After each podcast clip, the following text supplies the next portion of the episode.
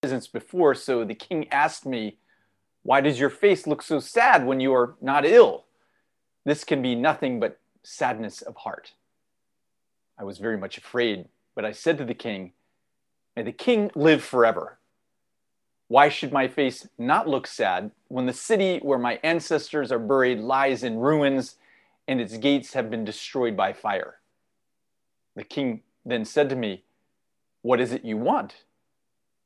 Then I prayed to the God of heaven, and I answered the king, If it pleases the king, and if your servant has found favor in his sight, let him send me to the city in Judah where my ancestors are buried so that I can rebuild it. Then the king, with the queen sitting beside him, asked me, How long will your journey take and when will you get back? It pleased the king to send me, so I set a time. I also said to him, If it pleases the king, may I have letters to the governors of Trans Euphrates, so that they will provide me safe conduct until I arrive in Judah. And may I have a letter to Asaph, keeper of the royal park, so that he will give me timber to make beams for the gates of the citadel by the temple and for the city wall and for the residence I will occupy. Because the gracious hand of my God was on me, the king granted my requests. So I went to the governors of Trans Euphrates and gave them the king's letters. The king had also sent army officers and cavalry with me. When Sanballat, the Horonite, and Tobiah, the Ammonite official, heard about this, they were very much disturbed that someone had come to promote the welfare of the Israelites. This is the word of the Lord. Let's pray. Oh God, as we consider this narrative, we pray for insight and understanding, as always, into who you are, into who we are, and into the kind of relationship you're calling us into with you, with each other, and with ourselves. Amen. Well, it's great to see everybody here again today on Zoom from around the country and around the world. Carl, thanks for uh, that great uh, introduction to yourself today. And the beard is looking fantastic, by the way. You have an amazing beard. So um, we are continuing our fall. I always have to have a beard shout out when when possible. We are continuing our fall series called Kingdom Living in a Politically Divided World, where we are wrestling with the question of what it looks like to be a follower of Jesus in a divided political environment like we find ourselves in today. And so, uh, for those listening or watching at a later time, we are but two and a half weeks from the 2020 general election and what a turbulent time had it been during this election season. Now, you can, I'm excited to tell you that you can catch up with previous messages in this series at adventhope.org because we have finally reestablished our podcast. Elijah has been working diligently to get that back up and running. And so you can get to the backlog of messages both from this message and from our previous message, Parables of the Kingdom, on adventhope.org and we hope to keep adding to that the weeks going forward. So next week, we're going to hear from a friend of Advent Hope who recently won an election in California and yet also functions as an active member of his local church. He's going to come and join us. We're going to share an interview together um, as he talks about this this uh, connection between being a part of a local church and serving his community as an elected council person and so, as a lead into that conversation, our text of emphasis today focuses on one of the many civic leaders in the Bible. And so, we looked at Nehemiah chapter 2 for our text of emphasis today. And I think there are several important highlights to consider from this uh, text of emphasis. So, firstly, uh, a little background. So, Nehemiah was among the Israelite people still dispersed from their homeland after the exile, which had been initiated uh, over 100 years before by King Nebuchadnezzar and the Babylonians. So, meanwhile, the Babylonian Empire had fallen, and now uh, Nehemiah held an important position in the court of the Persian Empire ruled by Artaxerxes that had superseded the Babylonian Empire. So apparently, Nehemiah was well regarded by Artaxerxes, and he is one of many examples of exiled uh, Jewish people attaining to positions of influence in the civic government in the area in which they lived. The most prominent being the prophet Daniel from a generation before Nehemiah. Now, it had been some 90 years since the first group of Israelites were allowed to go back to Jerusalem after the exile. So, when Nehemiah heard the report, which you can read about in Nehemiah chapter 1, that things were not great in Judah and in Jerusalem specifically, it would make sense that his heart was uh, was upset, that he was downtrodden, because again, he uh, the the exile people from exile, many of them had gone back 90 years before, and actually just about 13 years before Ezra, who has his own book in the Bible, had returned to work on the wall. So it must have been discouraging to hear that things were not going well, and so he was concerned about the condition of the city that uh, that was his from his homeland and the safety of the people who had returned from exile to live and rebuild Jerusalem. So it's in this context that we get to our text of emphasis today, again found in Nehemiah chapter 2, and we started with verse 1. Uh, Nehemiah was the cupbearer for the king, or a cupbearer for the king.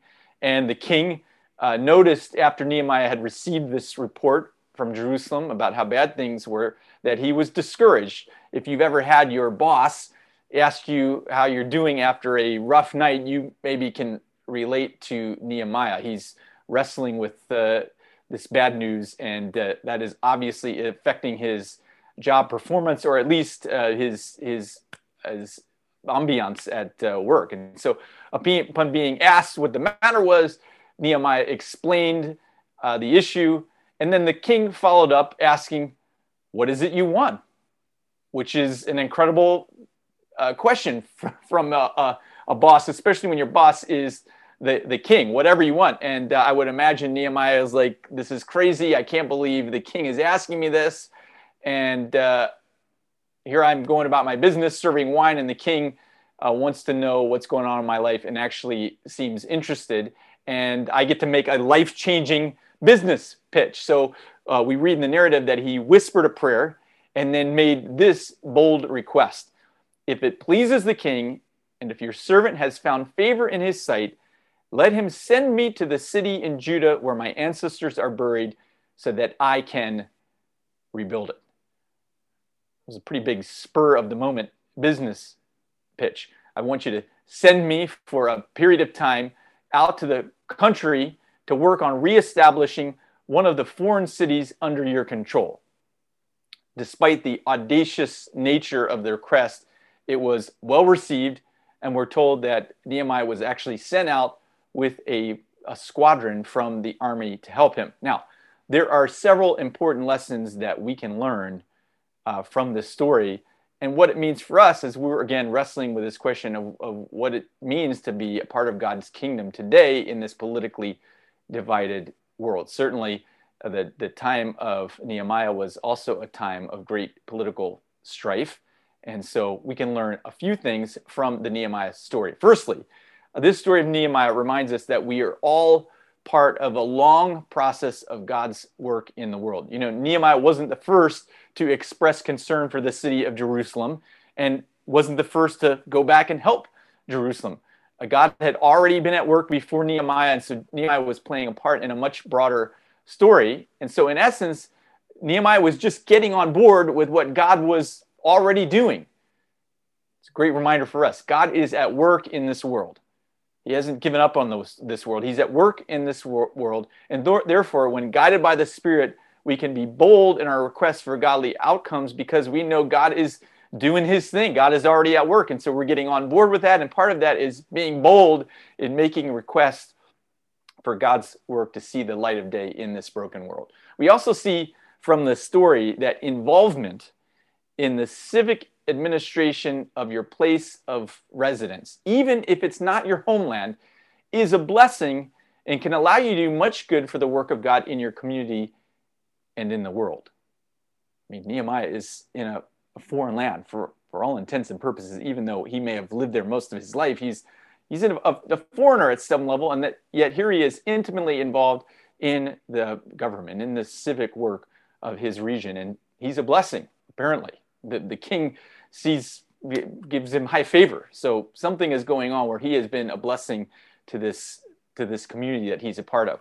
Uh, with that said, it is important to note that you got to be prepared for opposition to your work. You know, Nehemiah knew there would be adversity ahead. That's why he asked for the letters from the governors around Jerusalem. He wanted to be prepared because he knew there was potential for adversity.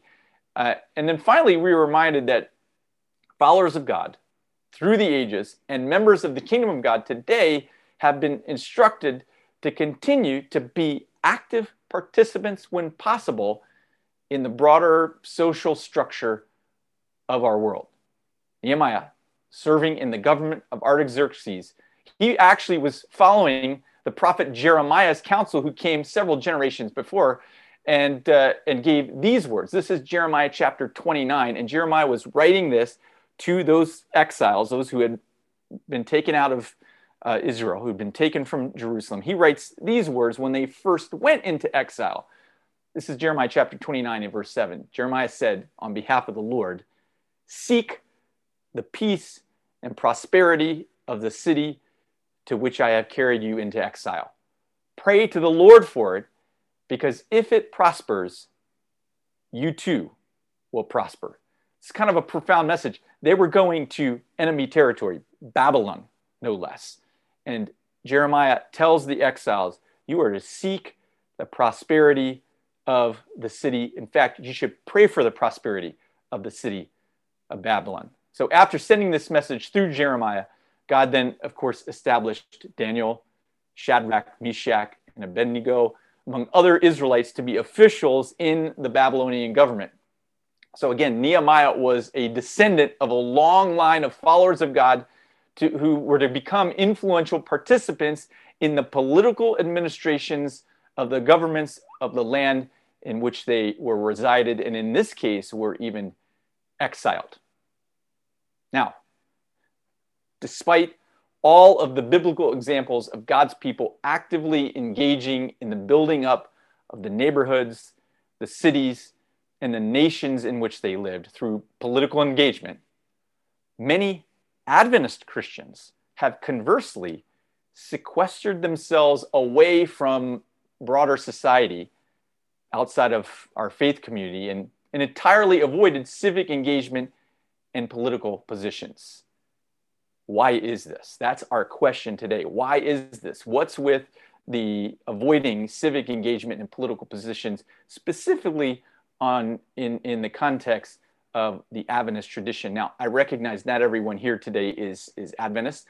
Uh, with that said, we're going to talk a little bit about the Adventist tradition because we want to get at why have Adventists avoided getting engaged in, uh, in civic engagement? Why are Adventists not more engaged in their, in their local government and what's going on in the communities, of, in the places that we live? What is going on? And I think there are a bunch of answers to this question but three I want to talk with you specifically about today. First of all, again, we're talking about the context of the Adventist tradition. While we believe that Jesus is coming soon or coming imminently, we infer that because of that, what we do here to help life on planet Earth and within our local community while we wait for Jesus to return doesn't really matter that much. The belief in Jesus' return has, to some extent, made us indifferent to the societal needs in the present world. We treat the affairs of the world like some people treat a rental car. Well, it's not mine. I'm returning it tomorrow. So it doesn't matter what happens to it or what I leave in it or what dent I put in it. It's going back to its original owner and I have nothing to do with it. But this is an unbiblical stance. In fact, the book of Revelation, the revelation of Jesus, says this. This is Revelation chapter 11, verse 18.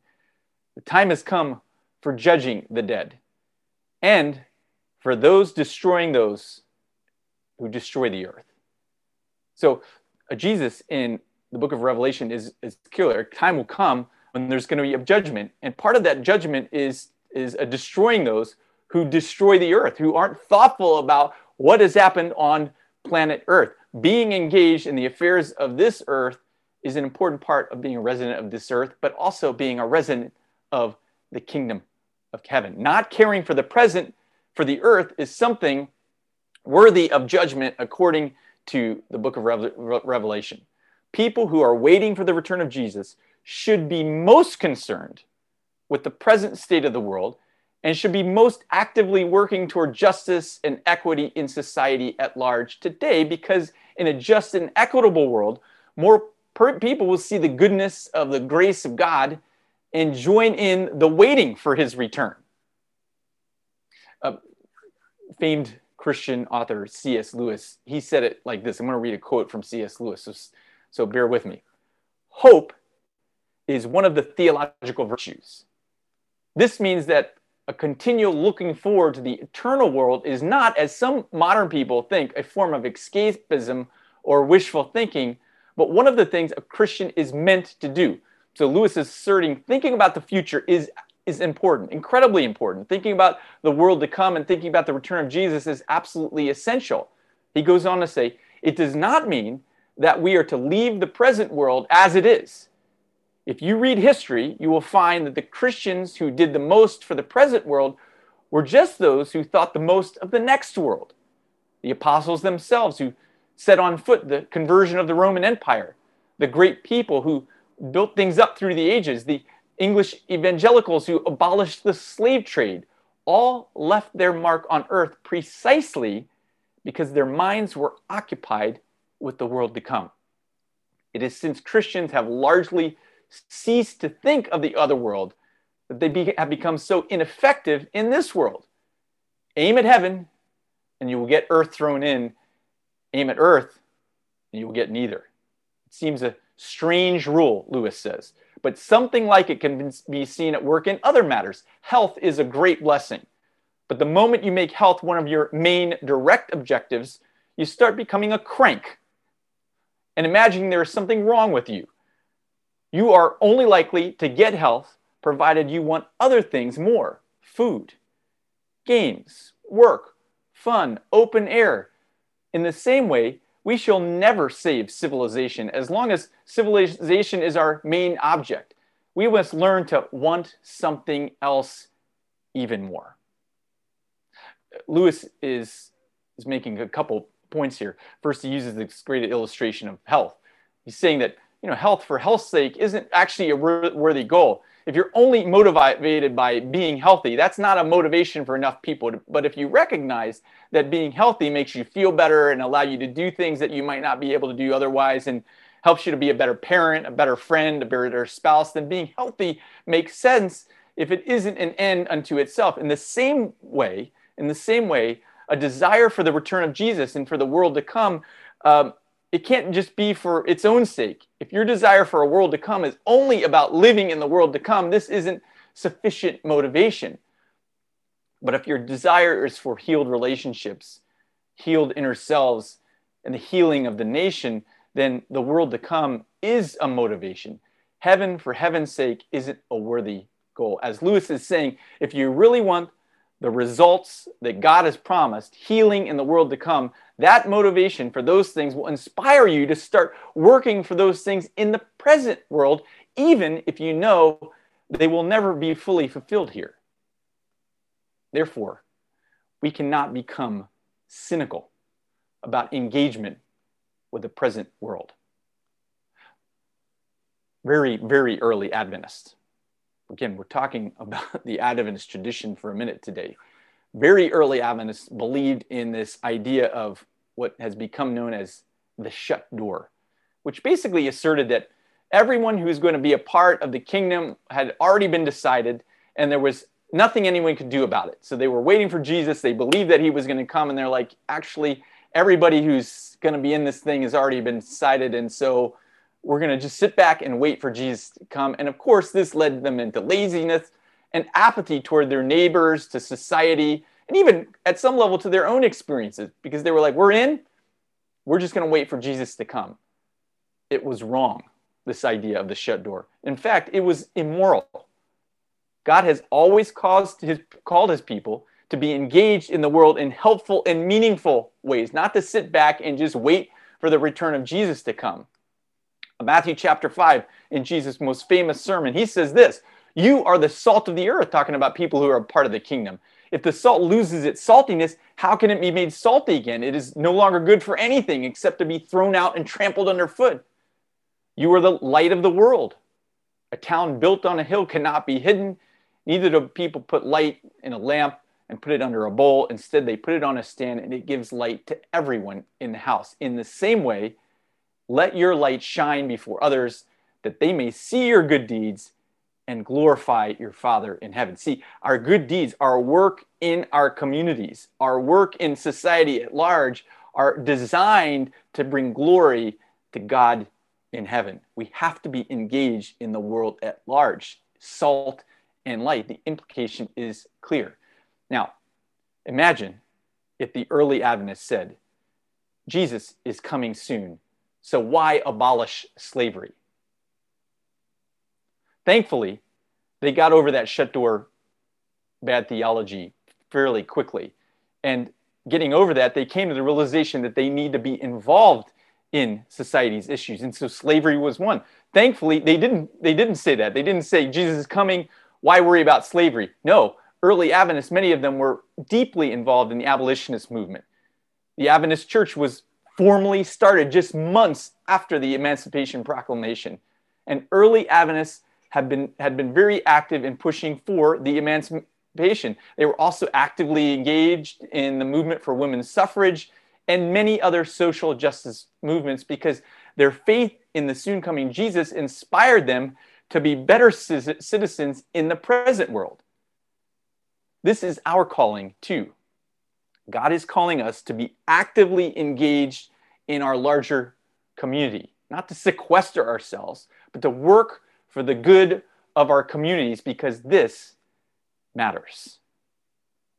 Secondly, Adventists have avoided civic engagement in political positions because we believe evangelism, I'm going to use the air quotes a couple times today, evangelism is our primary Christian purpose as a church. This is what we, we believe. And as not only as a church, but as individuals, but then interpret evangelism as primarily communicating doctrinal facts and getting other people to believe those facts.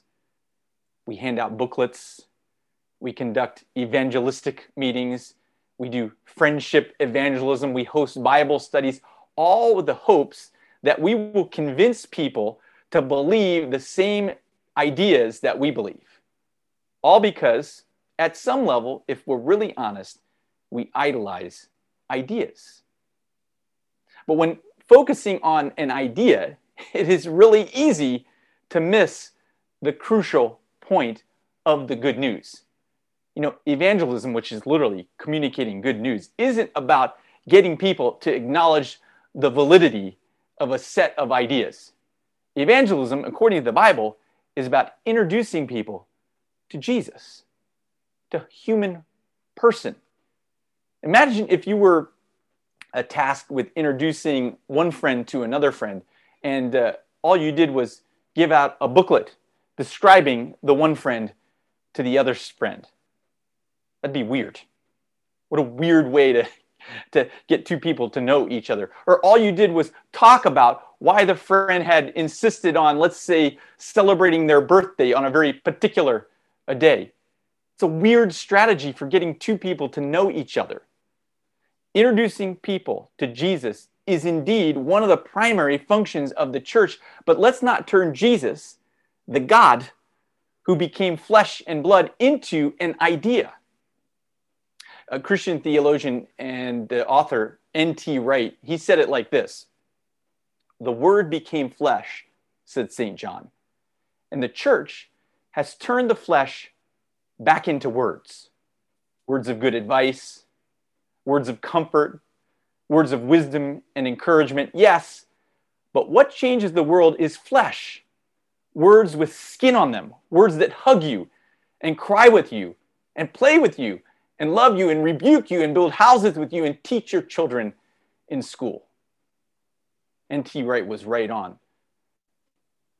You see, if sharing the good news only means that we tell people about ideas, we have a view of evangelism that is way too small. Evangelism is then really representing Jesus, being Jesus, hands and feet in a broken world. Yes, this will involve some sharing of ideas, but being an ambassador for Jesus in this world, and that's what the apostles thought of themselves as ambassadors for Jesus, also meaning means loving the unlovable, fighting for justice, and and for those who have been treated unfairly, and using whatever privilege you may have to bring privilege to everyone. This is the testimony of the apostles. The gospel has to be flesh and blood, has to be more than just an idea. Now, this afternoon, we're going to celebrate this as we have at most of our pop ups. We're going to take the Lord's Supper together the bread and the juice, the body, the broken body, and the shed blood of Jesus into ourselves. See, Jesus is flesh and blood. He is more than an idea, He is a person. And evangelism is about sharing the person of Jesus, not just the idea. 1 Corinthians chapter 4 says this For the kingdom of God is not a matter of talk, but of power. How much clearer does God have to be? Talk is cheap. Words and speech aren't what do it. The gospel is power and action and truth. And finally, Adventists have to embrace this. We've avoided civic engagement for too long. God is calling us to be engaged in this broken world and be flesh and blood to the hurting and need communities that we are surrounded with, that we live in, that we are a part of, whether we want to acknowledge it or not. Finally, Adventists have avoided civic engagement and political positions because we like the idea of being special people, supposedly separated from the world and above the fray, and therefore we neglect harmonizing our faith and our beliefs about how the world should work or how a government should work. You know, this special deal that Adventists have being obsessed over, that we are special, I think is really killing our engagement in society at large and hindering our ability to do good in the world. Uh, for example, and to the great shame of Adventist administrators in the 1950s and 60s, they instructed Adventist clergy and Adventist pastors not to get involved in the civil rights movement. It's a shameful part of our history and one that is incongruent with the radical spirit of early Adventism's social activism. I mean, the idea is, you know, we, we, we can't get involved in these worldly things of, of fighting for justice for those who have been mistreated. We can't be involved in that. So, clergy, if you, you do get involved with it, you can't be a part of us. That was literally the message. The clergy were instructed by administrators not to get involved, to not speak out against social justice issues in the civil rights movement. I mean, come on. What are we here for if we're not to, to, to speak out for justice in a broken world? Disengagement is unacceptable. I mean, Jesus said this himself, Matthew chapter 25, verse 25. For I was hungry and you gave me something to eat. I was thirsty and you gave me something to drink. I was a stranger and you invited me in. I needed clothes and you clothed me. I was sick and you looked after me. I, I, was in prison and you came to visit me. And then the righteous will say, Lord, when did we see you hungry and thirsty and give you something to drink? When did we see you as a stranger and invite you in or needing clothes and clothe you? When did we see you sick or in prison and go to visit you? And the king will tell them, Truly, I tell you, whatever you did for one of the least of these, whatever you did for the person who was hurting and broken in need, this you did for me. How can we dis- be disengaged from society at large and really, really be a part of the kingdom of heaven? It doesn't make sense. Don't get involved is a cop out, and it leads to two problematic outcomes. Adventists would rather not be bothered with the affairs of the state and just focus on being spiritual. So, being spiritual is one ap- outcome. We, we, can't, we can't worry about what's going on around us in in the world. We are too spiritual for that. We got to focus on our spiritual community. It doesn't make sense. And then conversely, uh, we have uh, the, the, we, we, we vote, we're involved in, in politics in some way, we're involved in community by, by, by voting, but then because we, we see them as, as separate from our spiritual life, we vote for our self interest and leave Jesus out of the decision altogether. It doesn't make sense. This compartmentalization. I mean, look, if you're in the world, if you're a part of the world, unless you're going to go live off in the wilderness, you're going to have some engagement. And so, so, but, but, but if you're not integrated in your life, if you're compartmentalizing things, then these, these elements are going to be broken and we're going to be broken and we're not going to contribute to the society that needs people who are guided by the Spirit of God. God is calling us to be engaged with our community, to love our community. And so, where do we go from here? With these ingrained practices as part of this tradition, this Adventist tradition of disconnection, how do we overcome apathy and become better citizens in our communities? Well, Jesus said, God loves the world. John 3:16, most famous verse in all the Bible. For God so loved the world that he gave his one and only Son, that whoever believes in him shall not perish, but have eternal life. This is such an essential idea. God loves the world. And because God loves the world, Jesus worked for the good of humans in here and now. Think of Matthew chapter 4 that tells us that Jesus went throughout Galilee. It's a real place at a real time in human history. Jesus went throughout Galilee, teaching in their synagogues, proclaiming the good news of the kingdom, and then healing every disease and sickness among the people. See, Jesus wasn't just about ideas, he didn't just talk to them about some kingdom theoretically. He healed the diseases and sicknesses among the people. And then we're told news about him spread all over Syria and people brought to him all who were ill with various diseases, those suffering severe pain, the demon possessed, those having seizures, and the paralyzed, and he healed them. He healed them. I mean, imagine if Jesus came and he only talked about what was going to happen when he came again at some point in the future. Didn't do anything for them now, only talked about, I'll be back, I'll be back. Don't worry about it, I'm coming back. Maybe soon, maybe a long time, I'll come back. How unsatisfying that would be. But no, that's not how Jesus acted. Jesus came and he healed people. He worked for the benefit of people in the here and now. You know, we're told Jesus was in the synagogue, which wasn't just a place for worship, but was a place for social action. I mean, they came together in the synagogue to deal with matters of the, the community as well as their religious services. Jesus' first sermon, first sermon in his hometown was in a synagogue, and it was about social justice. Luke chapter 4 is where you can find it. Verse 16, we're told that Jesus went to Nazareth, where he had been brought up, and on the Sabbath day, he went into the synagogue, as was his custom, and he stood up to read. They invited him to preach that day.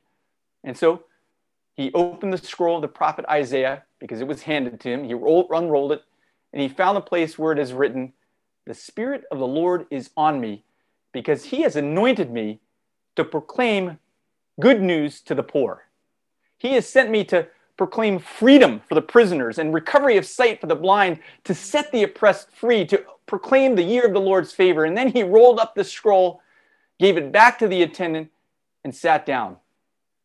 The eyes of everyone in the synagogue were fastened on him, we're told. And he began his sermon by saying to them, Today, this scripture is fulfilled in your hearing. All spoke well of him and were amazed at the gracious words that came from his lips. See, when Jesus came, he was concerned about what was happening in the here and now, and he came with a message, but not just a message, he came with actions to show what the kingdom is really like, where there's healing and reconciliation and fixing of the brokenness. And then Jesus died because he cared about people and wanted to see all of us flourish, not just when he returned, but in the present, in the here and now, because Jesus' death doesn't have implications just for some point in the future when he returns again. Jesus' death has implications for us in the here and the now. God is calling us to be engaged in our community at large. His example shows us what it means to be engaged. He helped those who were hurting and in need and broken. Now, I know what some of you might be thinking. You know, some Christians many Christians have taken this engagement with civic government and politics too far. And sadly, history is littered with Christians who have been obsessed with political power and sought to enforce their interpretations of Bible principles through legislation. This is inappropriate. It's a, certainly an inappropriate application of God's command for us to be engaged in our society. Remember what Jeremiah had said back that inspired Nehemiah seek the peace and the prosperity of the city to which you have been carried. Pray to the Lord for it, because if it prospers, you too will prosper. This is not a message of, of gain for yourself or to gain power. Uh, God is calling us to be engaged with the community for the community's good. Seek the prosperity of the city. This is what Nehemiah was about. He cared about his community, the community that he lived in, the community from which his forefathers came from. And he was inspired to go and help. This inspiration came from God, not to get his own power, not to go and be some political ruler on himself. He was concerned about people, concerned about the community, and God gave him that inspiration. As we express faith in Jesus, we too can be empowered to engage in ways that are appropriate and helpful to our communities, not overpowering, not for our own gain. Because of Jesus' sacrificial work on our behalf, we can be empowered to be more active in the building up of our communities for the good of the community, not because we seek power or wealth or because we are uh, inspired by something else. We can be inspired by the Spirit of Jesus who longs for a just world where people are allowed to flourish. 1 John chapter 3 16 the companion to John 3:16 1 John chapter 3 verse 16 says this This is how we know what love is. Jesus laid down his life for us and we ought to lay down our lives for our brothers and sisters in humanity if anyone has material possessions and sees a brother or sister in need but has no pity on them, how can the love of God be in that person? Dear children, let us not love with words or speech, but with actions and in truth. There it is again. Talk is cheap. Ideas are insufficient. God is calling us to be people of actions and in truth Jesus has come and done it before us. And now the great promises as we confess faith in him, we too can be empowered with the power of the Spirit. Because we believe Jesus died and rose again, and because we believe Jesus is going to return again, we can be council people in our local communities. We can attend our community board meetings. We can get jobs as public servants. We can volunteer and in ways in which serve the community. We can be the flesh and the blood, the arms and feet of Jesus as he's called us to be in this broken world. There are many already among us in our community, here in the Advent Hope community, who are nurses and doctors, government officials, bus drivers, emergency dispatchers, people who are doing God's good work in this community. And we're thankful for the work that God has enabled you to do for those of you who are in the, those areas. But all of us are called to serve our community in some way. And so if your job doesn't uh, doesn't facilitate that, then we can volunteer and we can get involved and we should get involved and be engaged in the community so that we are salt and light in this broken world. The world needs the people of God to be engaged and to be a loving and sweet aroma to the brokenness that we see all around us. And so now, may all of us be inspired to get engaged with our local communities. Again, serve on your local community board. You can volunteer. They're always looking for people to be a part of the community board. Volunteer for, at this time, for the election poll sites. Run for city office. Do God's work in this city.